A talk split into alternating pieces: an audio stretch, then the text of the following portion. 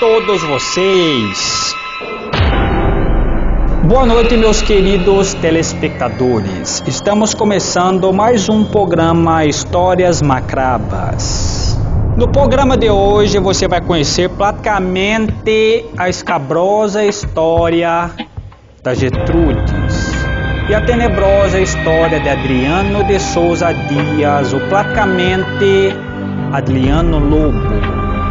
Mas antes, o galeire apaga do dia.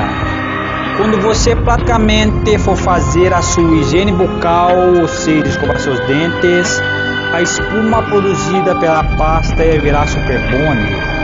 E você praticamente perderá os sentidos da fala e a pasta colará a sua praticamente boca. Mas isso caso você não assista o programa de hoje. Iremos agora conhecer a praticamente macraba história da Getrudes.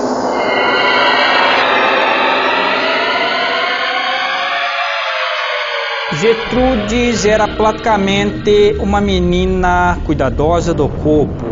Ela praticamente era vaidosa e gostava de fazer as suas unhas.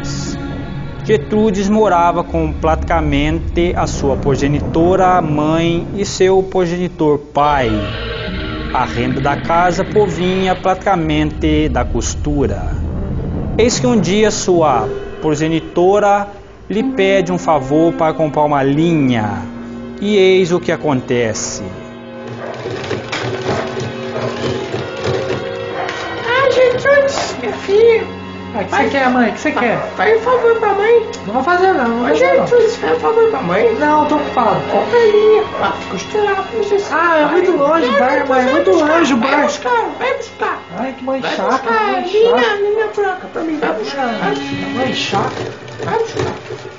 Getrudes pega a moeda da mão de sua mãe e praticamente numa macriação sai para comprar a linha, mas eis que no meio do caminho ela joga a praticamente moeda fora. Nossa senhora, menina, que um chique preciso da linha costurar. Cadê? Não, eu não consegui achar a linha não, Consegui, mãe. eu preciso costurar pro teu pai. Não, foi em dois botecos, eu não consegui achar a Aí, linha vem, não. Fala pra ela. Ah, estou bem e não fala nada também não. Ah, pena, faz mal você aí, ó. Ah, E cadê o dinheiro, então? joguei o dinheiro fora também, fiquei com raiva e joguei fora. Gertrudes, Ah, que dinheiro não vale nada não, Não pai. faz nada. E agora? Dá pra comprar linha não, eu joguei fora. Você vai ver. Escuta o que eu tô te falando. Que quando não achar essa moeda, antes de morrer, você vai pagar por todos esses pecados teus. Escuta o que eu tô te falando. Ah, esse negócio de praga não pega não. Vai, escuta, escuta. Esse negócio de praga aí é coisa, coisa, coisa das antigas. Escuta, Esse negócio de praga, eu vou... ó, Eu, eu, eu nem sei onde eu joguei essa moeda, mas eu vou embora. Tá bom. Eu vou embora que eu gosto de fazer a unha, Te falei, mano. te falei. Tchau. E esse bem teu não fala nada. Vai embora, sai daqui, sai daqui. Menina, deixa você me dar raiva. Saco. E como Praga de Mãe pega, a Getrudes está até hoje praticamente procurando a moeda. E esses dias eu praticamente estava passeando pelas ruas e encontrei a praticamente Getrudes procurando a sua moeda. Enquanto não encontrar, a sua alma não se livrará do mal e da praga rogada pela sua mãe. E agora eu vou contar praticamente para você a história macraba de Adriano de Souza Dias, ou conhecido como Adriano Lobo.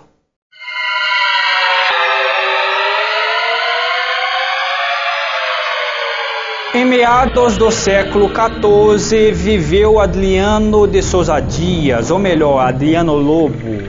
Ele praticamente chegava com seu cavalo para o almoço e ia tomar um praticamente banho para o retorno à tarde.